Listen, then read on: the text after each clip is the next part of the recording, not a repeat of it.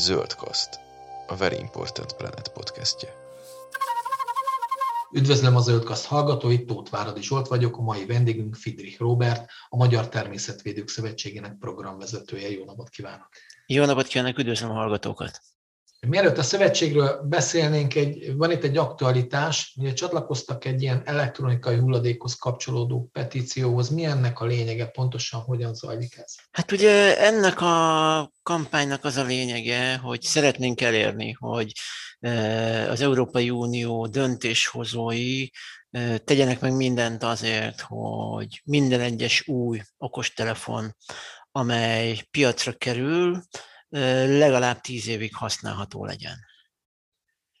És hát ezért gyűjtöttünk lényegében aláírásokat, közvetlenül levélben fordultunk az Európai Unió döntéshozóihoz, a Európai Bizottság zöld megállapodásért felelős alelnökéhez, a belső piacért felelős Európai Uniós biztoshoz, a környezetvédelmi biztoshoz, és a digitális korra felkészült Európa Uniós biztosához, és ehhez a levélhez kértünk csatlakozókat.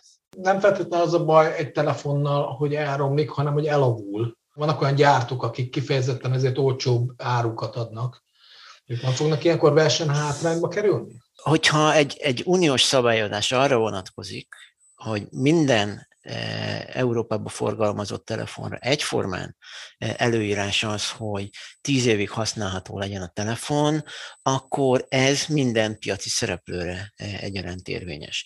Egyébként pedig az, hogy miért fontos ez a téma, ugye ennek a dön, kampányunknak a, a hátterében az áll, hogy hát a, a különféle elektronikai eszközeink, mobiltelefonok, tabletek, számítógépek és, és egyebeknek a gyártása, használata, a felhasznált nyersanyagoknak a bányászata, illetve aztán a végén ugye az elektronikai hulladékok egyre nagyobb környezetet, környezeti problémát okoznak. És ha ugye most napjainkban zajlik a COP26 nemzetközi klímakonferencia.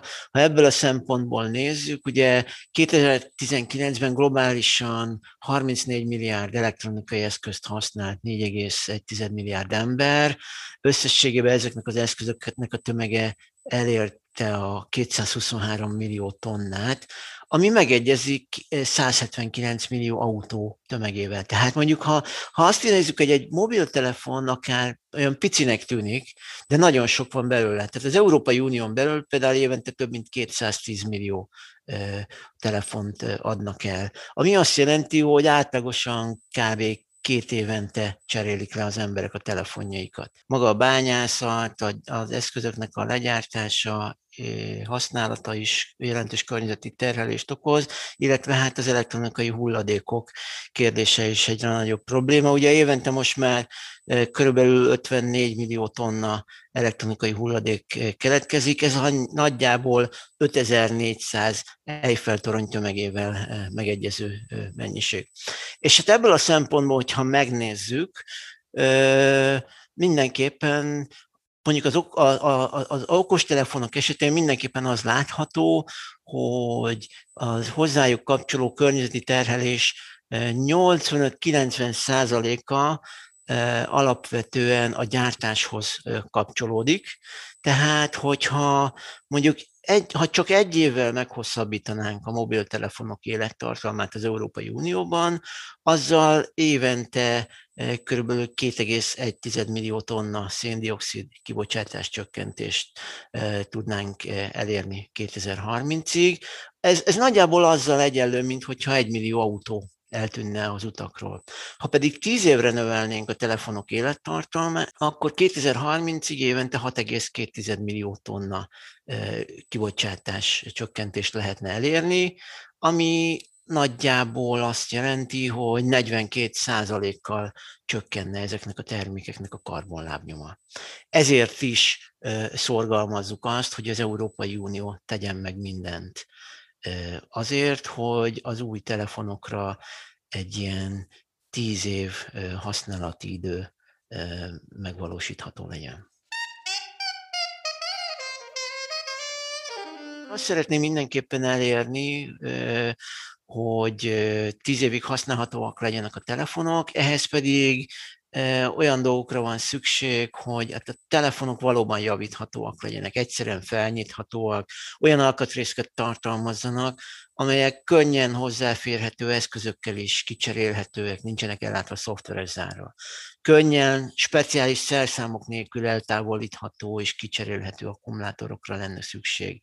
Kellene tíz év szoftver támogatás a telefonokhoz, és hát nagyon fontos lenne, hogy bárki, nem csak a hivatásos szerelők számára hozzáférhető javítási és alkatrész információk legyenek, megfizethető és elérhető legyen a javítás, különös tekintettel az alkatrészek árára.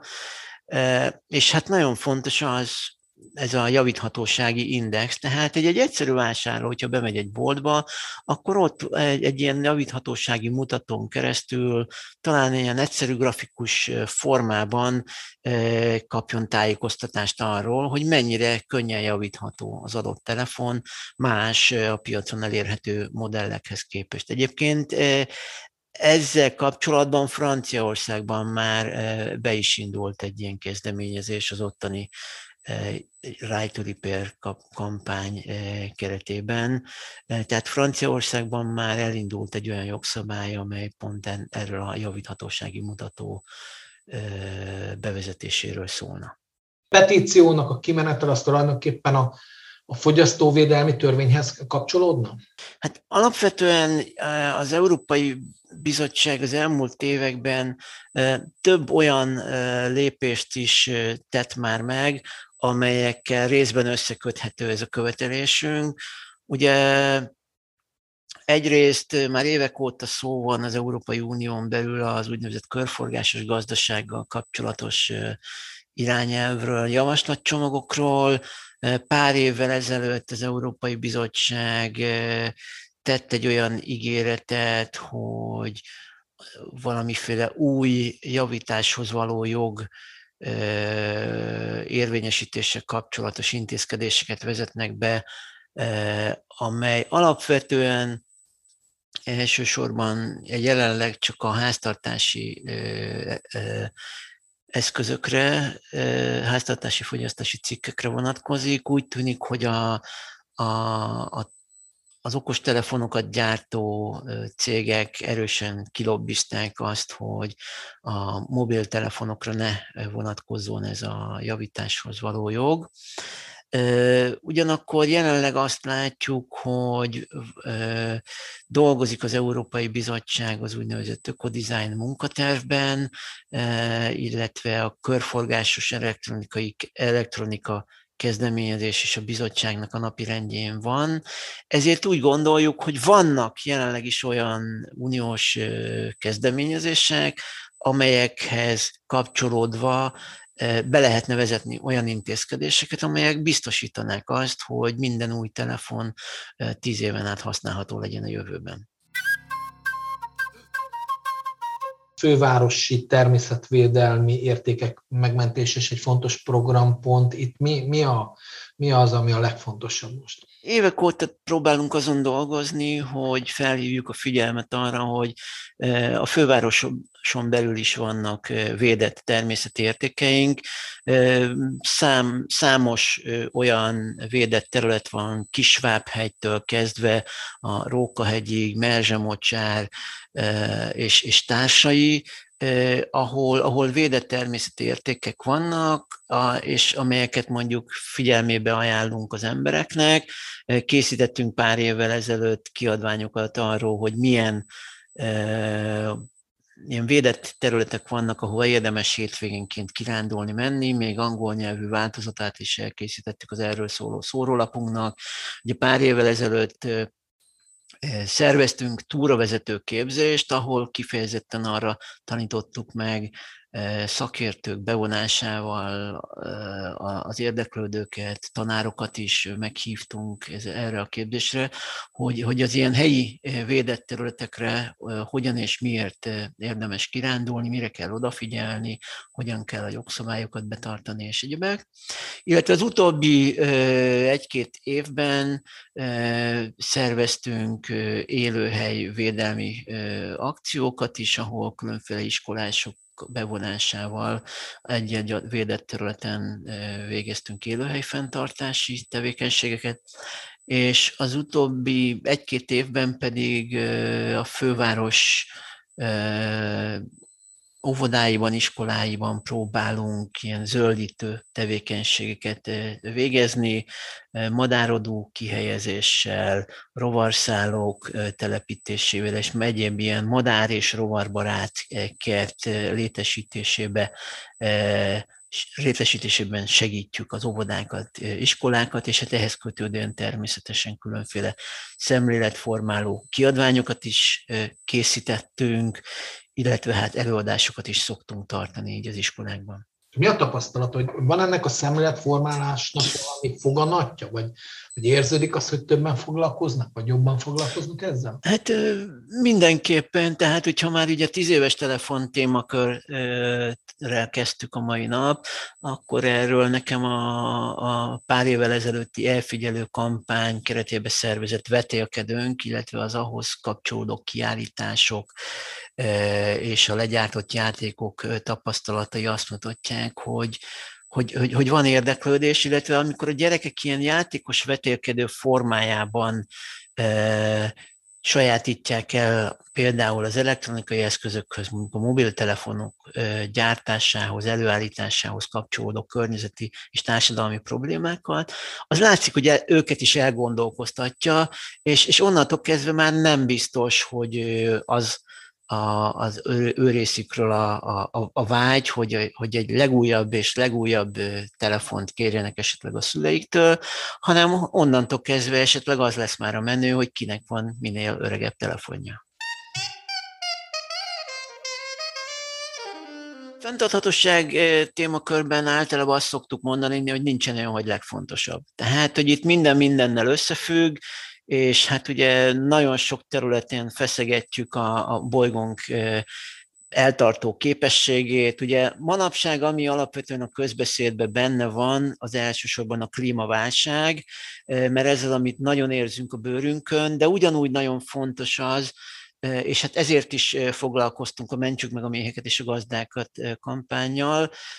Nagyon fontos az, hogy drasztikus mértékben csökken a bolygókon a, biológiai sokféleség, óriási mértékben pusztulnak a különféle beporzó rovarok, és, és, és más élőlények is, és, és hát tulajdonképpen nagyon sok területen tesszük tönkre a, a, a természetet és a bolygónkat. És hát ami nagyon fontos, hogy mi ezeket a kérdéseket alapvetően ilyen rendszer szintű, radikális megközelítéssel szoktuk eh, megközelíteni, és hát a tüneti kezelés helyett alapvetően a, a hajtóerőkre, a kiváltó okokra próbálunk fókuszálni. Ezért is van például az, hogy már, már évekkel ezelőtt csatlakoztunk a közép és kelet-európai bankfigyelő hálózathoz, amely azzal foglalkozik például, hogy, hogy a nagy közpénzből működő bankok, például az Európai Beruházási Bank, vagy régebben ugye a Világbank is nagyon az érdeklődés középpontjában állt,